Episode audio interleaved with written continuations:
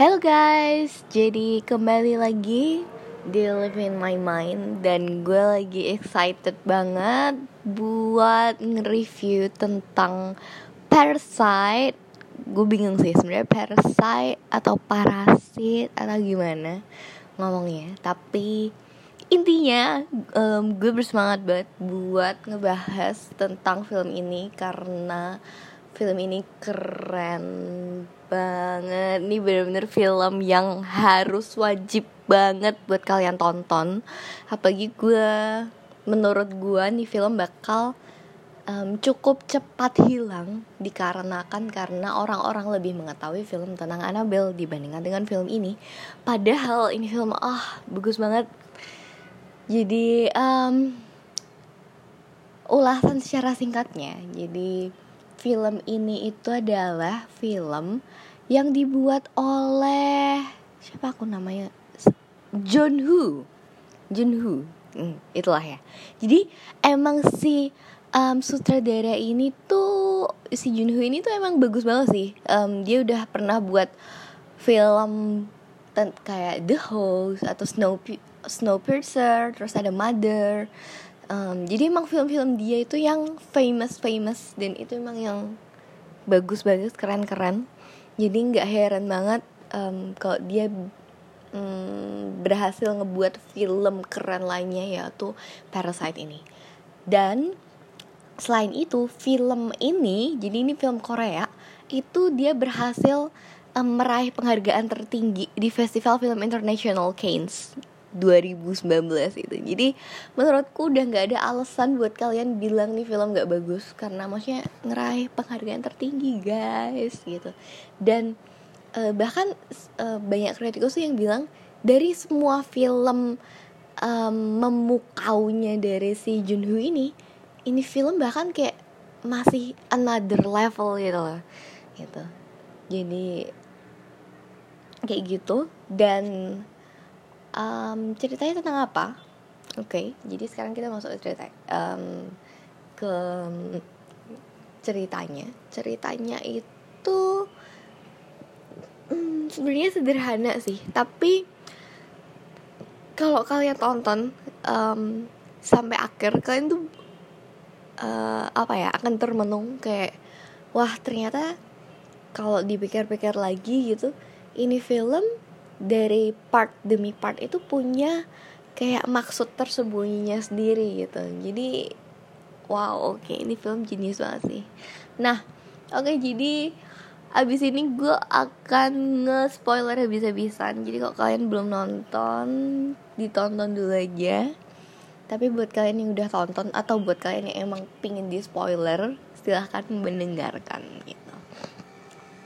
Jadi um, cerita awalnya jadi kita akan lihat pas di awal banget itu ada satu keluarga. Jadi ada papa mama terus ada koko sama ada adik perempuan gitu. Nah mereka ini tinggal di satu rumah kecil terus apa sumpah terus mereka ini suka maling wifi-nya tetangga gitu jadi bisa dibilang kayak ini keluarga yang keluarga miskin lah kelihatan gitu. Nah um, terus kelihatan banget kalau hidup mereka bakal suram terus um, apa kayak gak ada masa depan gitulah mereka keluarga mereka itu bahkan um, demi menghemat karena rumah mereka itu banyak serangga itu jadi kalau ada pembersihan itu pembersihan yang pakai asap itu mereka nggak nggak nutup jendelanya biar apa serangga di rumah mereka bisa mati dengan gratis gitu kan ya. Nah cerita dimulai di saat temannya si ini jadi siapa sih um, ada anak laki-laki tertua si Kiwu gitu. Nah jadi um, di temen dia itu teman si Kiwu Q. Gimana sih emangnya Q Q. Apa apa pun itu lah ya guys gitu. Si Ki lah. Itu jadi temen si Ki ini tuh datang ke rumah um, si Ki. Nah uh, si Wu lah ya si Wu aja.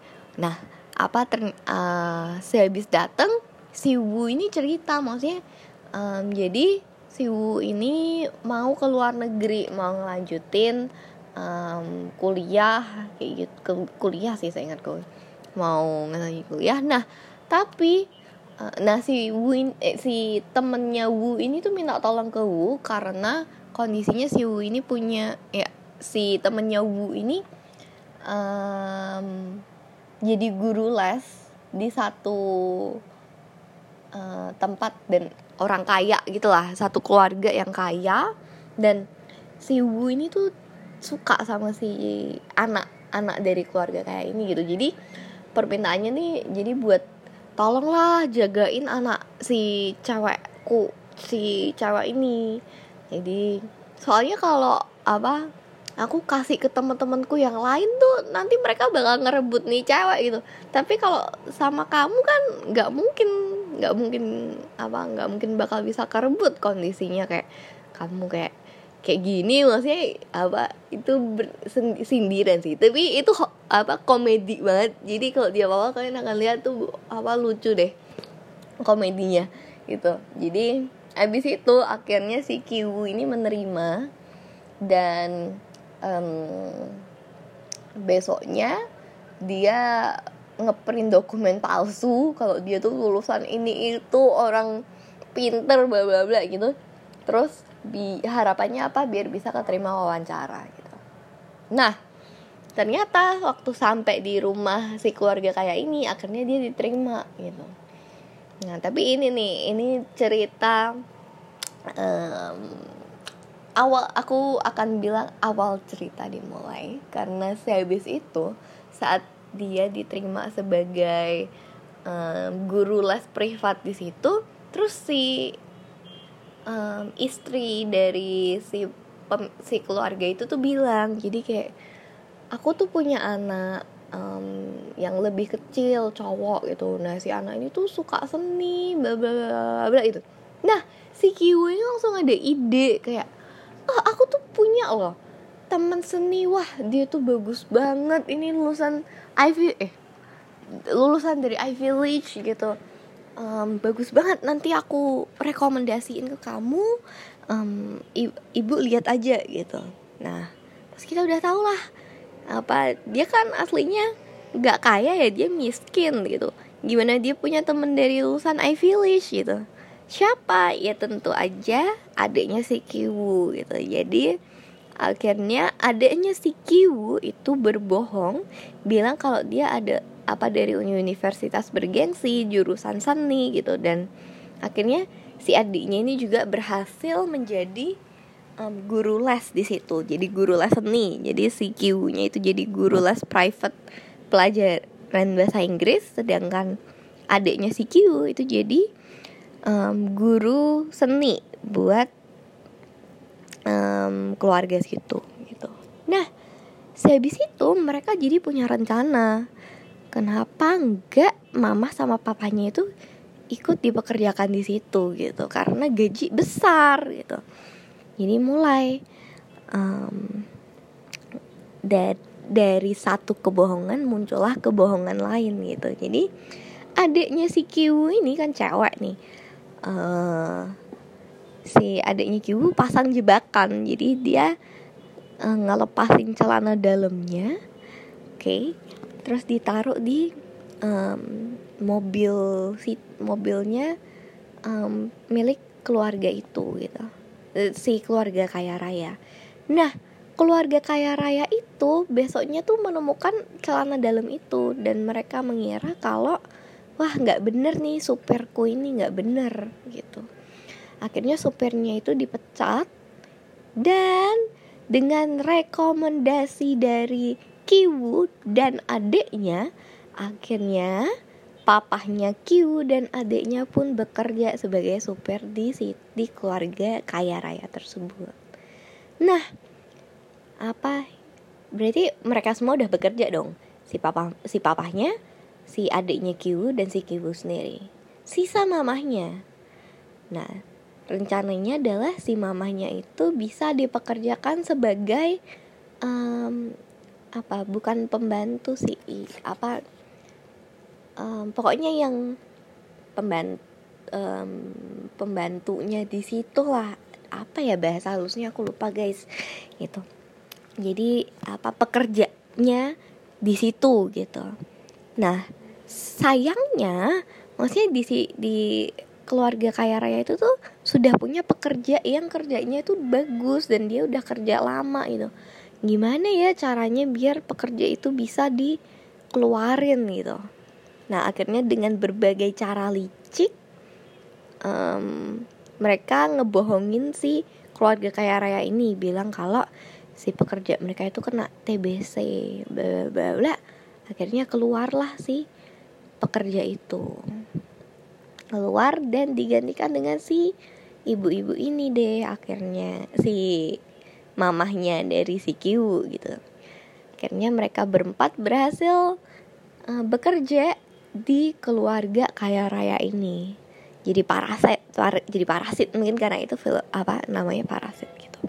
Nah um, satu kali setelah mereka berempat berhasil um, bekerja di situ gitu satu kali keluarga kaya raya ini tuh mau um, vacation mau camping karena si anak terkecilnya itu anak terkecil terkecilnya lagi um, apa namanya berulang tahun terus mereka akhirnya memutuskan camping keluar gitu nah saat keluarga kaya raya itu gak ada Wah, langsung nih si Kiwu dengan beserta keluarganya menganggap rumah si keluarga kaya raya itu adalah keluarga dia.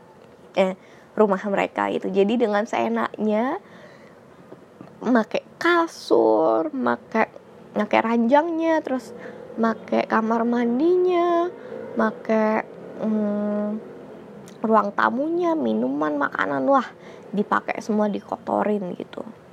Nah, inilah ceritanya yang sangat menarik itu di sini. Jadi kalau kita dari awal sampai pertengahan di sini itu kita akan lihat unsur komedi-komedi yang ada dengan kekesalannya. Jadi um, kalau dari aku sih aku kesel, aku ketawa tapi aku juga kesel karena maksudnya kok keluarga ini jahat ya. Maksudnya kamu udah kamu tuh miskin tapi kok kamu tuh ngebuat orang lain dipecat ngebuat si supir dari keluarga kaya raya dan si pembantu keluarga raya ini dipecat karena maksudnya keinginan dan nafsumu gitu loh untuk um, mempekerjakan keluarga kalian di situ gitu. Awalnya aku kesel kayak gitu. Tapi terus nah jadi sampai awal sampai pertengahan itu kesel dicampur dengan ketawa gitu. Nah, terus di momen ini adalah saat semuanya itu terbalik. Jadi saat mereka sedang di ruang keluarga apa dengan santai-santai tiba-tiba malam-malam terdengar suara bel. Tet gitu kan. Dan itu aku deg-degan nih. Aku kayak oh my god apakah ini film horor? Karena um, awal aku mau nonton Parasite ini um, aku nggak nggak baca review aku nggak baca sinopsis aku nggak baca apa pun. Yang aku tahu adalah Parasite itu menangin um, penghargaan tertinggi gitu di film festival film internasional gitu. Jadi um, aku nggak mau ngebaca apa pun aku mau nonton langsung aku mau tahu gitu loh ini cerita tentang apa kenapa bisa dapat penghargaan di uh, festival internasional gitu. Nah waktu aku mulai sampai di tengah-tengah ini waktu apa malam-malam tiba-tiba bel bunyi aku kayak dek mati jangan-jangan ini film horor gitu. Gitu apa dan oke okay, kita lanjut jadi belnya itu bunyi dan keluarga ini kaget. Apa siapa yang yang yang malam-malam ini uh, ngehubungin? Maksudnya ini udah selarut ini gitu loh. Waktu mereka lihat di di CCTV kelihatan ternyata yang menghubungi adalah um, mantan dari yang pernah uh, bekerja di situ uh, pembantu pembantu yang apa pernah bekerja di situ yang terus akhirnya diusir itu kan. Nah si pembantu ini bilang kayak halo maksudnya um, kamu yang gantiin aku kan yang gantiin aku kerja di situ. Maaf ya maksudnya aku datang malam-malam. Aku tahu kalau si keluarga kayak raya itu lagi pergi dan aku ke sini karena aku um, butuh bantuan gitu. Maksudnya pas kemarin tuh aku diusir dengan terburu-buru sehingga aku tuh ngeninggalin barang gitu. Boleh nggak aku masuk masuk ke kal ke tempat kalian? Eh boleh nggak aku masuk? Sebentar aja aku biar ambil barang gitu. Dia bilang kayak gitu. Dan akhirnya dengan penuh keraguan-raguan dibukain deh. Dibukain. Nah ini yang menarik itu. Jadi si mantan pembantu itu bilang kayak bentar ya aku ambil barang ambil barangnya di bawah gitu. Nah waktu ditungguin kaget di eh apa um, kok lama banget ngambil barang gitu. Ngambil barang di basement. Akhirnya turun ngecek si ibu ini ngecek uh, turun ke bawah ngelihat apa sih yang yang di yang diambil apa sih nah di bawah si ibu ini menemukan si mantan pembantu ini tuh lagi dorong lemari. Dan dorong lemarinya tuh kondisi serem gitu dah. Aku kira kayak ini setan oh my god aku kaget gitu. Dan apa sih ibu ini kaget kan? Dia teriak kayak kamu ngapain? gitu. Terus si ibu ini bilang kayak bisa tolong bantu nggak? Ini kok macet ya? Ini harusnya tuh lemarinya bisa didorong gitu. Jadi apa akhirnya terus dibantu didorong apa nah abis didorong lemarinya kelihatan lah kalau di belakang lemari itu tuh ada satu pintu. Terus si mantan pembantu ini dengan terburu-buru buka pintu itu terus dia apa dia masuk jadi di waktu pintu itu dibuka itu kayak ada lorong gitu gelap apa maaf. Terus si mantan pembantu ini masuk sambil teriak teriak apa? Suamiku gitu. Suami dan itu terus apa um, itu suasananya tuh tegang gitu dengan lagu dan apa kondisi yang tegang gitu. Jadi kita dibawa ke kondisi tegang di mana kita dengerin si mantan pembantu itu teriak sua apa teriak apa masih suamiku? gitu. Teriak sambil masuk terus masuk ke lorong. Wah itu kondisi tegang kayak oh my god kayak apaan nih? Maksudnya apaan nih gitu. Bener-bener gak nyangka kalau dari unsur komedi tiba-tiba masuk ke kayak gini kayak gitu. Nah ternyata gitu waktu masuk ke dalam kita diliatin kok ternyata itu adalah bunker gitu. Jadi abis itu si mantan pembantu ini tuh bilang kalau maaf ya maksudnya um, jadi sebenarnya ini tuh adalah bunker. Jadi kalau zaman dulu orang-orang kaya dari Korea itu ngebuat bunker ini buat maksudnya kalau misal ada tiba-tiba ada serangan zaman dulu kan masih masih zaman perang gitu kan. Jadi kalau ada serangan mereka akan sembunyi di bunker ini itu tapi keluarga kaya ini nggak tahu kalau ada bunker ini. Karena um, pemilik sebelumnya itu nggak ngasih tahu kalau bunker ini tuh ada gitu. Jadi yang tahu ada bunker ini ya cuman aku sama suamiku gitu. Nah si ibu kan kaget ya kayak wah maksudnya ini apaan nih? Dan ternyata di dalam situ tuh ada suami si mantan pembantu ini kan shock banget gitu. Nah terus um, mereka cerita maksudnya um, si pembantu mantan pembantu ini dan si suaminya bilang maksudnya mereka ini dikejar-kejar rentenir jadi akhirnya bersembunyi di sini gitu.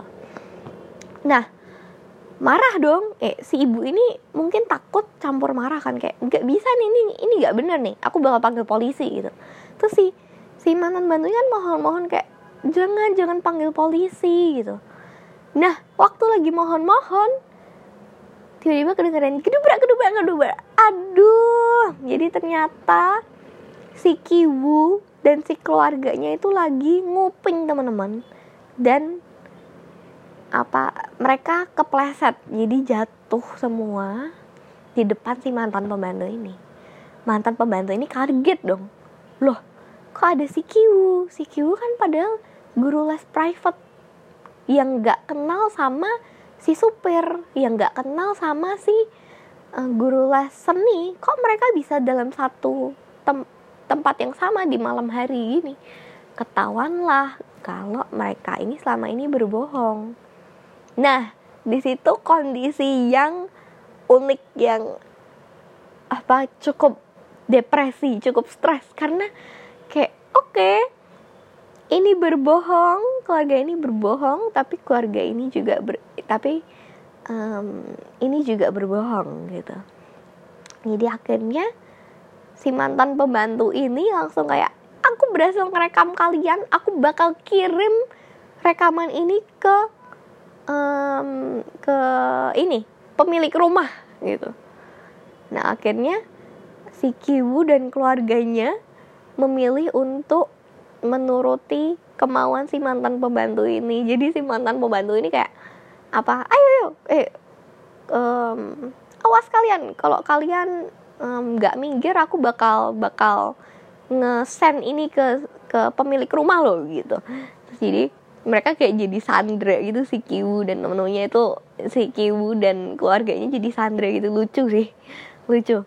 Nah terus jadi um, habis itu si Kiwu dan keluarganya berserta dengan um, mantan pembantu dan suaminya ini mereka ke ruang tamu gitu. Di situ um, si Kiwu dan keluarganya ini berusaha ngerebut um, ngerebut handphonenya.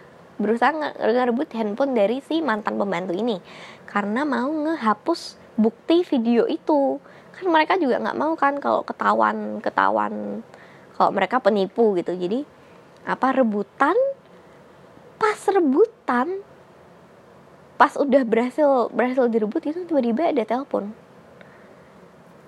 si apa diangkat teleponnya ternyata teleponnya adalah dari keluarga kaya raya ini. Keluarga kaya raya ini sedang dalam perjalanan kembali ke rumah mereka karena kemah mereka itu hujan deras dan mereka akhirnya memilih untuk kembali. Mereka akan kembali dalam 8 menit lagi dan bayangin itu stres ya kayak apa teman-teman. Itu stres banget gila ini aku nonton itu udah kayak oh my god. Ini masih masih tegang gara-gara kondisi kita kaget ada bunker dan ada suami di dalam bunker itu. Tiba-tiba kita dibawa lagi ke kondisi tegang karena si keluarga kayak Raya balik. Itu benar-benar ikut stres kita yang nonton gitu. Nah di situ um, langsung nih si keluarga Q buru-buru kayak ayo apa gimana caranya? Ayo apa? Mereka nyeret si si mantan pembantu sama si suaminya itu balik ke dalam bunker gitu buat sembunyi dan di situ wah aku udah aku nggak tahu harus cerita gimana karena itu udah tegang. Itu kondisinya benar-benar tegang. Dan kita yang di dalam bioskop itu kita semuanya kok tegang. Kami benar-benar aku bisa ngerasain kok. Maksudnya benar-benar tegang teman-teman. Kayak kita awal-awal tuh benar-benar ketawa-ketawa. Dan di sini benar-benar fokus ngelihat ke layar karena wah kita, apa ya kita masih berpikir kita masih gak nyangka ada bunker tiba-tiba kondisi kayak gini kita benar-benar kayak shock kita sendiri shock gitu loh dengan dalam kondisi yang kayak gini gitu. Nah ini yang membuat depresi karena um, mereka tarik-tarikan berusaha kayak um, yang si Kiwu ini ngerapiin um, rumah sedangkan si adiknya si Kiwu ini ngebersihin ruang tamu karena ruang tamunya kan kotor banget gitu. Nah si suaminya si uh, papanya ini ngurusin mantan pembantu sama si suaminya ini uh, ditarik masuk dalam bunker. Sedangkan si ibunya ini um, masak karena dari keluarga kaya raya itu minta dimasain um, mie in apa mie mie apa tuh udon ramen ramen udon gitu. tuh jadi kondisinya stres dan stresnya lagi adalah saat si keluarga raya ini kembali dan si mantan pembantu ini lagi apa um, teriak apa lagi lari dari bunker ini lari ke atas itu teriak apa bu ibu tolong. Gitu jadi aduh aku lihat kayak oh my god mati gitu. Terus waktu apa uh, si mantan bantu ini lari ditendang. Si ditendang sama mamahnya si Kiwu ditendang jatuh dia. Apa jatuh um, gedubrak gedubrak gedubrak. Jatuh sampai um, apa kepalanya berdarah gitu. Nah terus keluarganya pas keluarganya masuk gue membayangin itu. Ya ampun tegangnya kayak gimana ya Tuhan? Stres banget gitu. Nah habis itu um, apa mereka si kondisinya udah mau kabur. Jadi itu nanti masih ada jadi kondisinya mereka udah mau kabur tapi malah si keluarganya itu malah ada di ruang tamu. Jadi mereka akhirnya um, bersembunyi di bawah meja sampai berapa lama gitu. Nah terus um, aku lanjutin um, yang buat stres adalah jadi ceritanya um, si papahnya si Kiwu ini kan di dalam bunker kan. Dia itu ngikat ngikat si mantan si sua, mantan pembantu sama suaminya ini gitu. Diikat dan kondisinya si mantan pembantu ini udah berdarah-darah. Jadi itu kan tegang banget kan dikirain duh gimana kalau si si mantan pembantu ini meninggal? Tapi terus waktu dilihat oh masih hidup ternyata gitu. Jadi si papanya itu berusaha buat tenang gitu. Nah sedangkan si suaminya si mantan pembantu ini itu mungkin udah agak kayak orang gila karena ada di dalam bunker ya. Jadi kondisinya tuh um, si suaminya itu tuh apa um, di dalam bunker ini ternyata kerjaannya kalau si orang kaya raya lewat lampunya tuh dinyalain gitu aku bingung ngejelasinnya itu harus kalian tonton sendiri. Tapi intinya kayak gitu. Dan si papanya si Giwu tanya kayak kamu kok bisa sih hidup dalam kondisi kayak gini? Um, dan si suami mantan pembantu ini bilang kayak oh bisa. Ini berkat si orang kaya raya ini aku bisa hidup di tempat ini. Respect aku sama dia. Aku melayani dia sekarang. Kayak gitu. Jadi kayak orang gila aku lihat sih orang stres gitu. Nah terus si um, orang ini si man, siapa? Suaminya mantan pembantu ini ternyata tahu kode Morse. Dan jadi kan di situ tuh ada um, saklar lampu. Yang saklar lampunya itu um, mengarahnya tuh ke rumah. Jadi ke lantai atas di ruang tamu itu. Nah terus si suami ini pakai kepalanya dijedok-jedokin um, sampai berdarah gitu. Terus si suami ini bilang kayak si anaknya keluarga kaya raya, raya itu kan ikut pramuka. Pasti dia tahu kode Morse. Aku akan minta tolong sama dia gitu.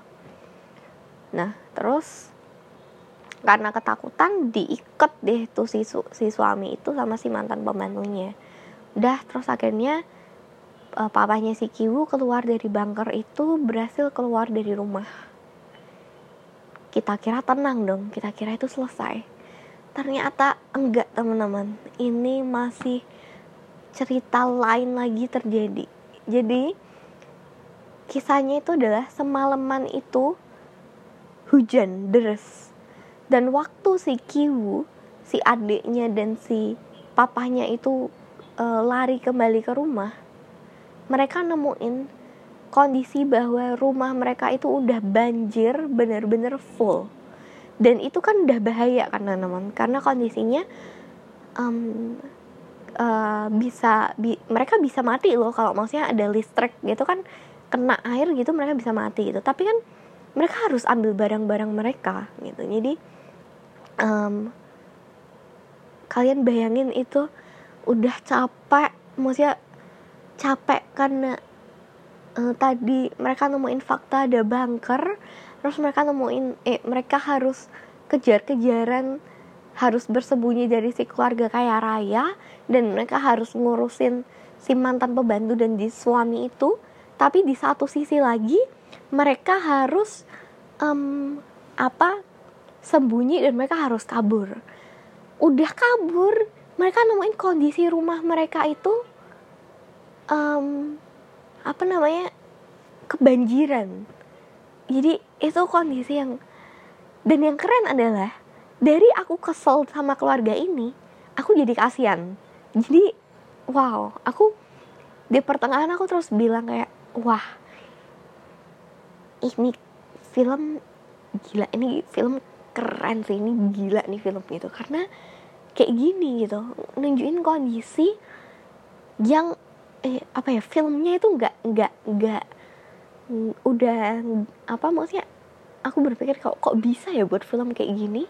Dan juga nunjukin kondisi yang wow kayak ini emang bisa terjadi dan wow aku aku, aku bingung sampai harus ngomong gimana. Jadi kayak gitu gitu. Dan sehabis itu um, mereka berusaha buat um, ngambil barang-barang yang penting mereka. Nah ini aku suka banget waktu scene ini. Jadi ditunjukin kayak mereka ngambil-ngambil barang mereka dan um, apa sedangkan si adiknya itu akhirnya um, duduk di atas kloset karena klosetnya itu udah muncrat-muncrat gitu. Itu scene yang apa ya tanpa tanpa kata-kata tapi itu justru kena banget di aku. Um, kayak nunjukin kalau gini loh maksudnya kondisi kayak gini tuh nyata gitu. Oke terus lanjut. Akhirnya um, jadi rumah bukan rumah-rumah mereka yang kebanjiran. Jadi uh, kampung atau daerah mereka itu kebanjiran. Akhirnya mereka diungsikan mereka bareng-bareng nginep di tempat uh, di satu apa lapak tempat besar lapangan besar gitu lah ya. Tuh di satu ruangan besar gitu. Nah waktu mereka lagi tidur si Kiwi ini tanya ke papanya pah itu gimana ya? Itu si mantan pembantu sama si suaminya itu. Papa punya rencana nggak? Terus papanya papa kan tadi bilang papa punya rencana kan gitu. Terus papanya bilang iya papa punya rencana. Rencananya adalah nggak ada rencana rencana yang paling ini yang ini aku inget banget kata-kata ini gitu.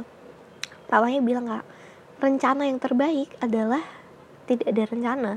Dengan gak ada rencana ya kita nggak takut akan apa yang terjadi kita nggak harus was-was akan akan akan apa yang terjadi. Gitu. rencana itu justru yang membuat kita khawatir gitu. Dia bilang gitu. Dan itu kata-kata yang menurutku hmm aku akan membahas itu di akhir gitu. Tapi kayak gitu.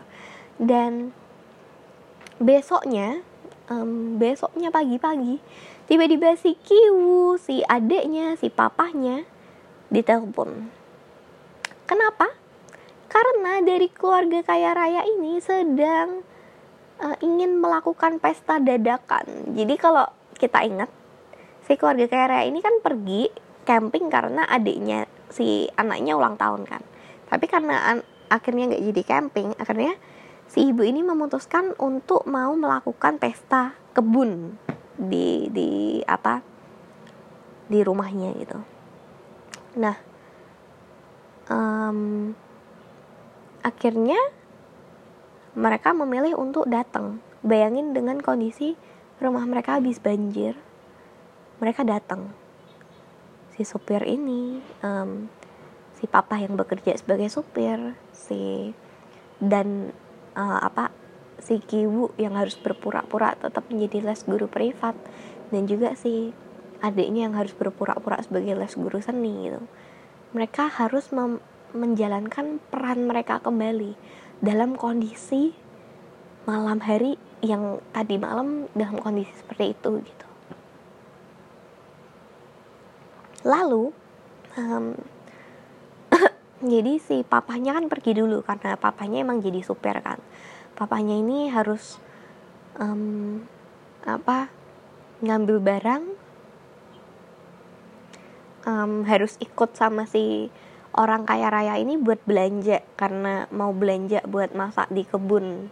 Itu kan jadi harus ikut belanja harus nyopir lagi itu kondisi capek banget. Tadi malam mereka habis kondisi itu dan wah itu keren banget uh, si artisnya aduh aku harus cari nama artisnya siapa aku lupa. Um, si artisnya itu Lee Sun Gyun. Si Lee Sun Gyun kayaknya ya. Lee Sun Gyun atau Mr. Park ini um, itu aktingnya bagus banget. Itu dia nunjukin banget kok dia lagi capek. Dia kondisinya emang capek dan aku yang nonton juga capek. Karena maksudnya bayangin tadi malam habis hujan-hujanan habis rumah mereka habis apa bu kebanjiran gitu loh. Dan paginya mereka masih harus jadi sopir dia harus jadi sopir gitu. Dan belum berhenti sampai situ waktu dia kecapean maksudnya lagi nyupir tiba-tiba si istri dari orang kaya raya ini ngebuka um, kaca jendela. Nah ini ini yang aku lupa ceritain. Jadi kondisinya waktu mereka lagi ngumpet uh, di ru ruang keluarga waktu tadi malam sebelumnya itu sih orang kaya raya ini tuh mereka bilang kayak aduh si Mr. Park ini si supir kita kok bau banget ya aduh kayak lo basi lo baunya aduh aku nggak kuat sama baunya gitu nah um, abis itu pas besoknya si Mr. Park lagi ngesupirin itu nah si istri kaya raya ini ngebuka ngebuka jendela karena kebauan sama baunya Mr. Park kan. Nah Mr. Park udah dalam kondisi capek kesel dong. Tambah-tambah mau marah dong. Maksudnya di situ aku bisa lihat pergulatan emosi dan aku sendiri bisa memahami itu sih. Karena kondisinya kalaupun kita kalau saat kita lagi capek banyak stres itu kan pasti kita juga kayak gitu kan. Kondisinya kayak kita jadi sensi emosian itu jadi itu kondisi yang kita bisa pahami gitu dan itu keren karena dibawa ke dalam satu film dan wow kayak seperti itu dan kondisinya Mr. Park juga mendengarkan um, jadi si istri si istri orang kaya itu lagi telepon dan si istri orang kaya itu bilang kayak aduh uh, untung banget ya tadi malam tuh hujan deras jadi sekarang tuh cuacanya tuh cerah wah bagus banget nih apa hujan deras tadi malam gitu dan Mr. Park mendengarkan itu tambah emosi gak sih kayak hujan deras itu ngebuat rumahku ini banjir gitu loh. Jadi itu wow itu pergulatan emosi yang bagus. Keren banget aku bilang gitu. Dan um, setelah itu besoknya eh kok besoknya sih? Sehabis itu um, di rumah si keluarga kaya ini. Nah, inilah saat puncak. Aduh.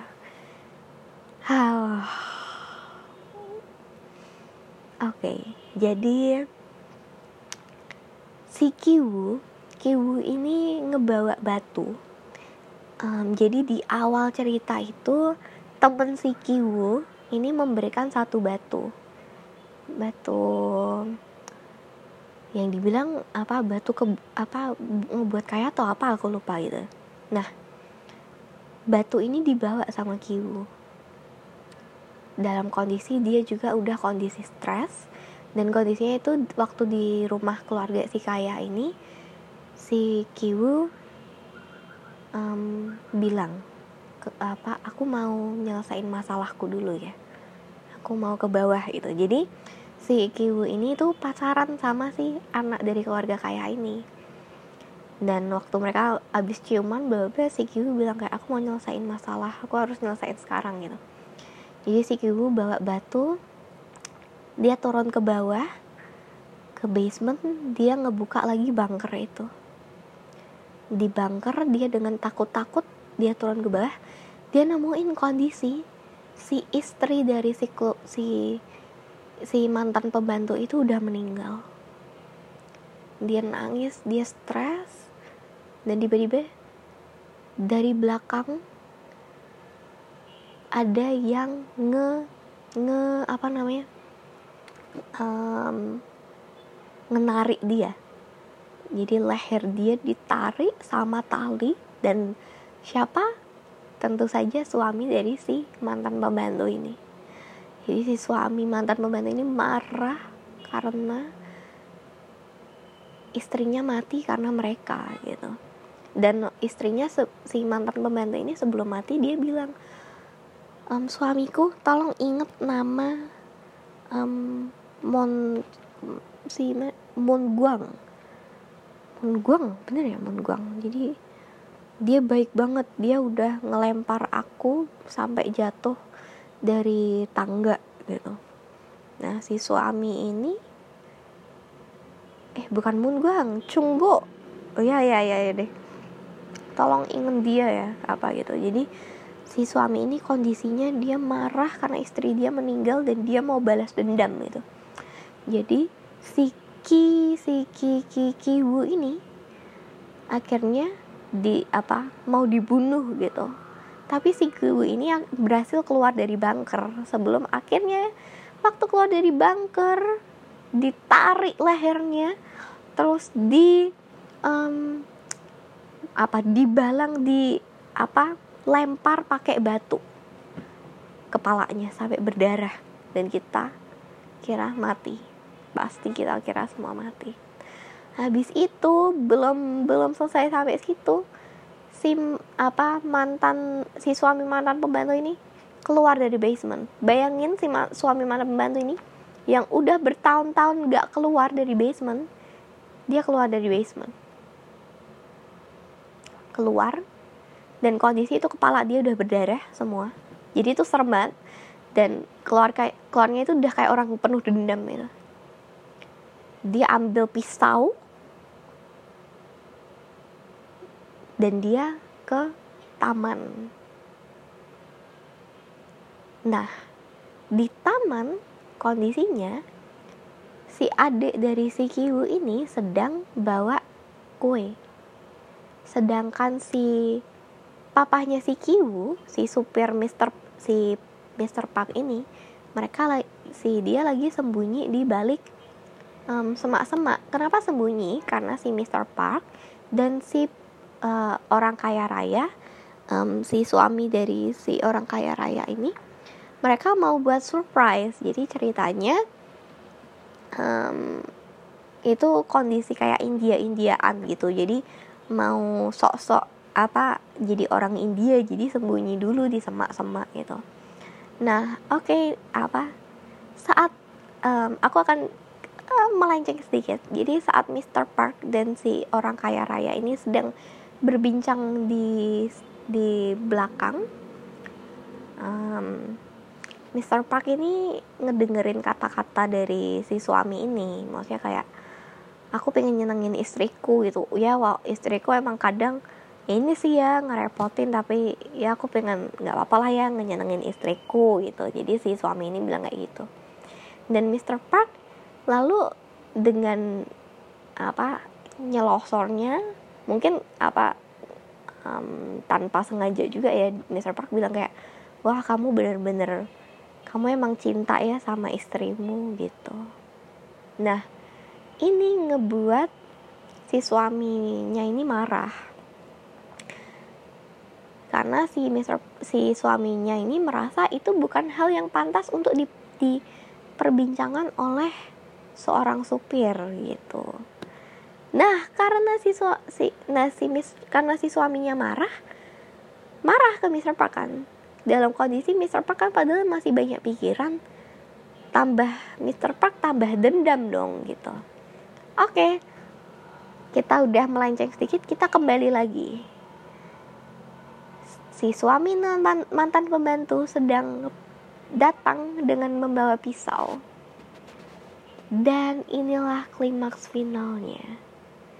Si suami si suami mantan pembantu ini datang nusuk si adik si Kiwu. Wah, aku udah Hah. Ditusuk. Terus si suami Kiwi, si suami mantan ini bilang, apa? Cungso kamu mana? Sini kamu. Kamu bunuh istri aku gitu. Dan si Cungso ini karena dia apa jadi ibu lihat anaknya ditusuk keluar dong dia apa uh, si sedangkan Mr. Park yang di belakang juga kaget dong. Wah apa anak aku ditusuk? Gitu. Jadi mereka keluar dan apa orang kaya raya ini juga keluar dalam kondisi panik. Jadi semua orang panik kan. Dan si orang kaya raya ini ngelihat anak mereka kejang-kejang. Sedangkan kalau anak kalau anak kejang-kejang itu mereka cuma ada waktu 15 menit untuk bawa ke UGD kalau enggak anak itu bakal mati jadi si keluarga orang kaya raya ini teriak ke Mr. Park Mr. Park apa ayo kita pergi ini anak ini kejang-kejang 15 menit lagi mati gitu sedangkan Mr. Park ngelihat kondisinya anak dia itu lagi ditusuk jadi kamu kalian bisa bayangin itu kondisi stresnya kayak gimana dan aku yang lihat itu stres tapi aku juga bisa mengerti maksudnya kayak kondisi sebagai orang kaya eh sebagai orang kaya yang ngelihat anak mereka kejang-kejang mereka pasti lebih ngemikirin um, anak mereka dong tapi sedangkan Mr. Park dan istrinya mereka juga mikirin orang apa keluarganya juga dong tapi Mr. Park juga memikirkan ini kondisinya aku sebagai sobe, sopir dari keluarga si orang kaya jadi kalian bisa pikir maksudnya itu adalah momen di situ adalah momen yang intens dan itu juga ngebuat aku berpikir kayak oke okay, tapi kalau aku jadi orang kaya aku bisa mengerti kondisi mereka tapi kalau aku jadi Mr. Park aku juga bisa mengerti kondisi Mr. Park gitu loh jadi kondisi yang sangat intens gitu sebelum akhirnya ini kondisi intens lainnya adalah si Chungsu itu berhasil um, nge nge apa berhasil menusuk mantan eh, si suami mantan pembantu itu. Saat ditusuk um, saat apa abis itu mayatnya itu di apa mayatnya dijatuhin ke ke rumput. Nah ternyata di balik apa si, e, di balik mayat itu ada kunci mobil kunci mobilnya itu padahal apa dibutuhin sama orang kaya raya untuk um, ngebawa anak mereka ke rumah sakit kan gitu. Nah, ini nih, ini kondisi yang um, klimaks. Si um, bapak dari si orang kaya raya ini, dia um, nge, nge apa nyingkirin mayat dari suami mantan pembantu itu sambil tutup hidung. Waktu lihat tutup hidung, Mr. Park tiba-tiba kayak kesetanan. Mungkin karena Mr. Park kesel, makanya kayak dia dibilang lobak basi, dia dibilang bau gitu. Jadi waktu dia lihat si orang kaya raya ini menyingkirkan um, mayat dengan tutup hidung. Wah, si Mr. Park ambil pisau, dipisau itu si orang kaya raya itu. Deng deng, seperti itu. Lalu Mr. Park pergi dari rumah dan menghilang. Setelah itu adalah momen sunyi. Lalu kita akan um, mendengarkan satu narasi dan narasi itu adalah dari Kiwu. Jadi ceritanya beberapa bulan kemudian Kiwu itu bangun dan ternyata Kiwu masih hidup teman-teman. Tapi dia habis operasi kepala, apa karena kepalanya kan dijatuhin batu gitu kan. Dia um, operasi apa buka gitu. Habis itu dia lihat loh kepala apa um, dia harus um, ngikutin sidang karena apa dia si Kiwu dan mamahnya um, kena kasus penipuan menipu keluarga kaya raya ini gitu dan Kiwu apa jadi bangun dalam kondisi habis dioperasi harus mengikuti sidang dan fakta bahwa adiknya itu meninggal karena adiknya yang ditusuk itu meninggal. Lalu, um,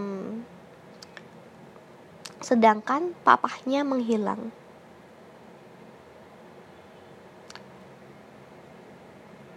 Seperti itu.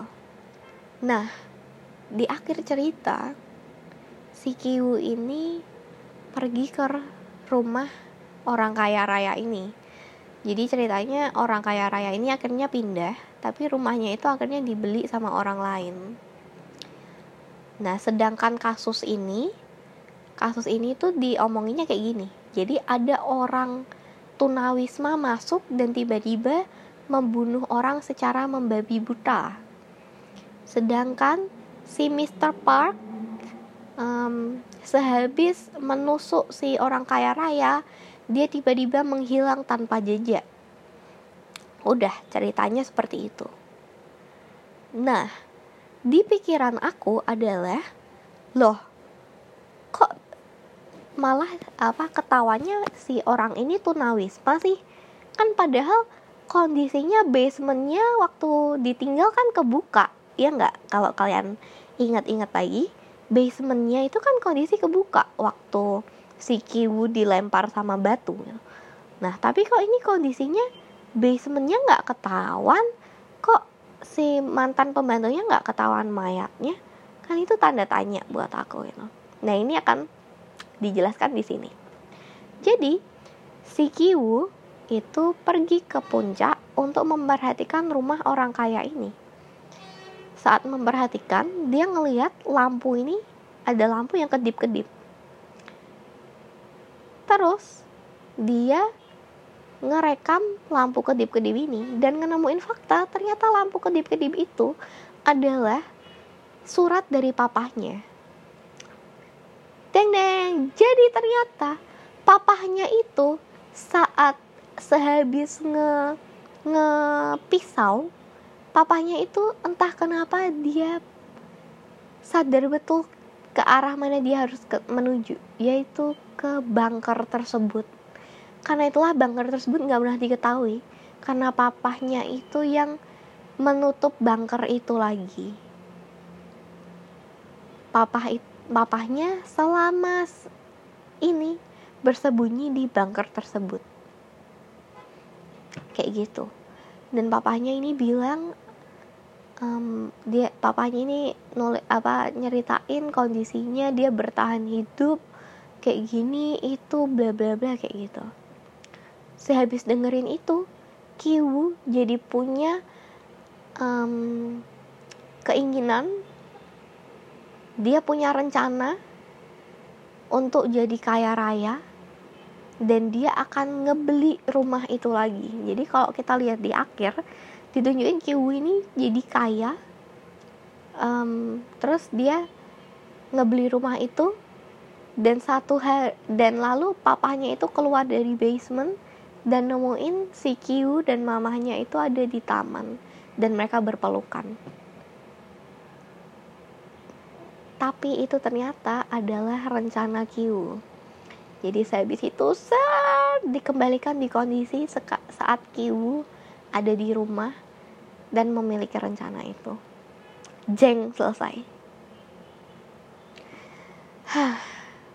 Aku ngomong ini lama banget, tapi aku merasa harus menceritakan ini sedetail yang aku bisa karena dari satu cerita ke satu cerita yang lain itu um, keren banget dan punya makna yang berbeda-beda gitu.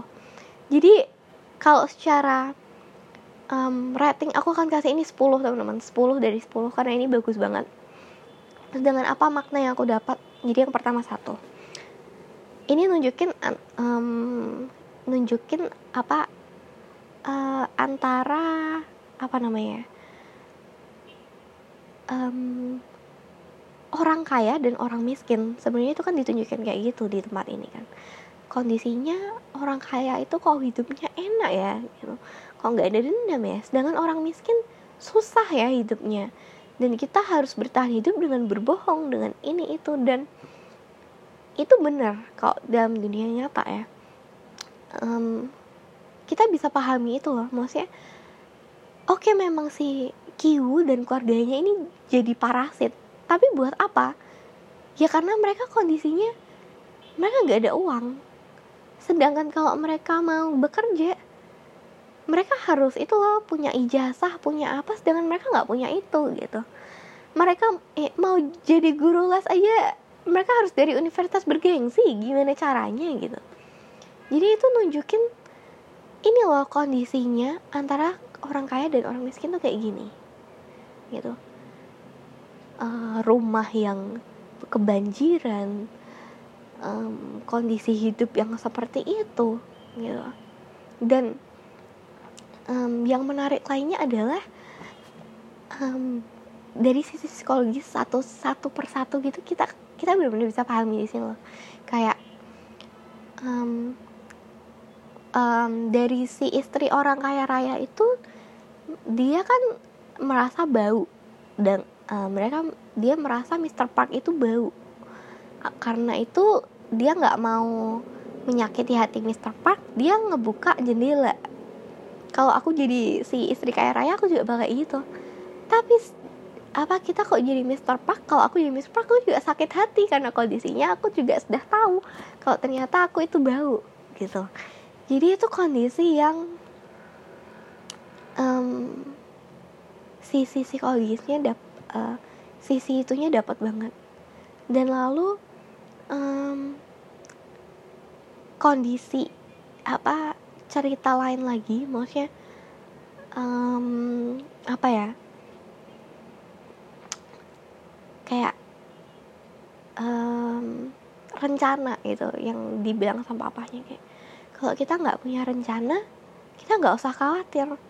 Oh bener kita nggak usah khawatir. Tapi bukankah dengan punya rencana kita jadi punya tujuan gitu?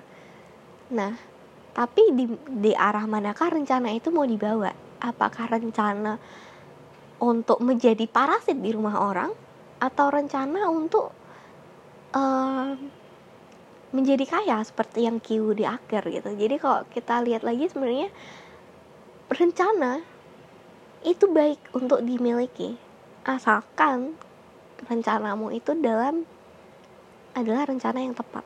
Asalkan tujuan dari rencanamu itu adalah tepat kayak gitu. Lalu hal lain lagi adalah aku jadi memah um, kalau di akhir cerita itu aku jadi memahami betul. Maksudnya kita nggak bisa lihat dari satu sisi aja gitu. Um, awalnya aku kesel dari si keluarga Kiwu ini tapi di akhir justru aku bersimpati sama si keluarga Kiwu. Bisa memahami benar kondisinya um, dari keluarga si Kiwu harus bekerja di dalam kondisi keluarga mereka dengan permasalahan mereka seperti itu. Dan masih banyak hal lainnya. Tapi hmm, aku nggak tahu jelasin dari mana lagi. Tapi secara garis besar ini film bener-bener film keren banget.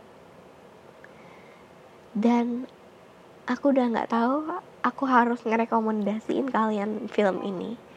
Dan kalian bener harus nonton film ini.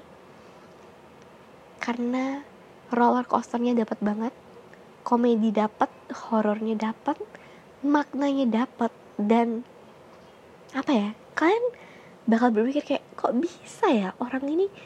Kok bisa ya? Um, si siapa? Si Bong Joon ini punya ide ngebuat cerita kayak ini kok bisa ya? Ini keren banget teman-teman gitu. Jadi kalau kalian ada waktu tontonlah film ini gitu. Dan um udah hampir satu jam aku ngomong. Tidak terasa. Um, sampai situ aja. Uh, maafkan untuk pembiayaan yang sangat lama ini. Tapi karena menurutku ini film keren banget. Aku rekomendasiin kalian segeralah menonton film ini sebelum film ini hilang. Oke okay, sampai di sini. Ini sampai jumpa lagi di Living in My Mind berikutnya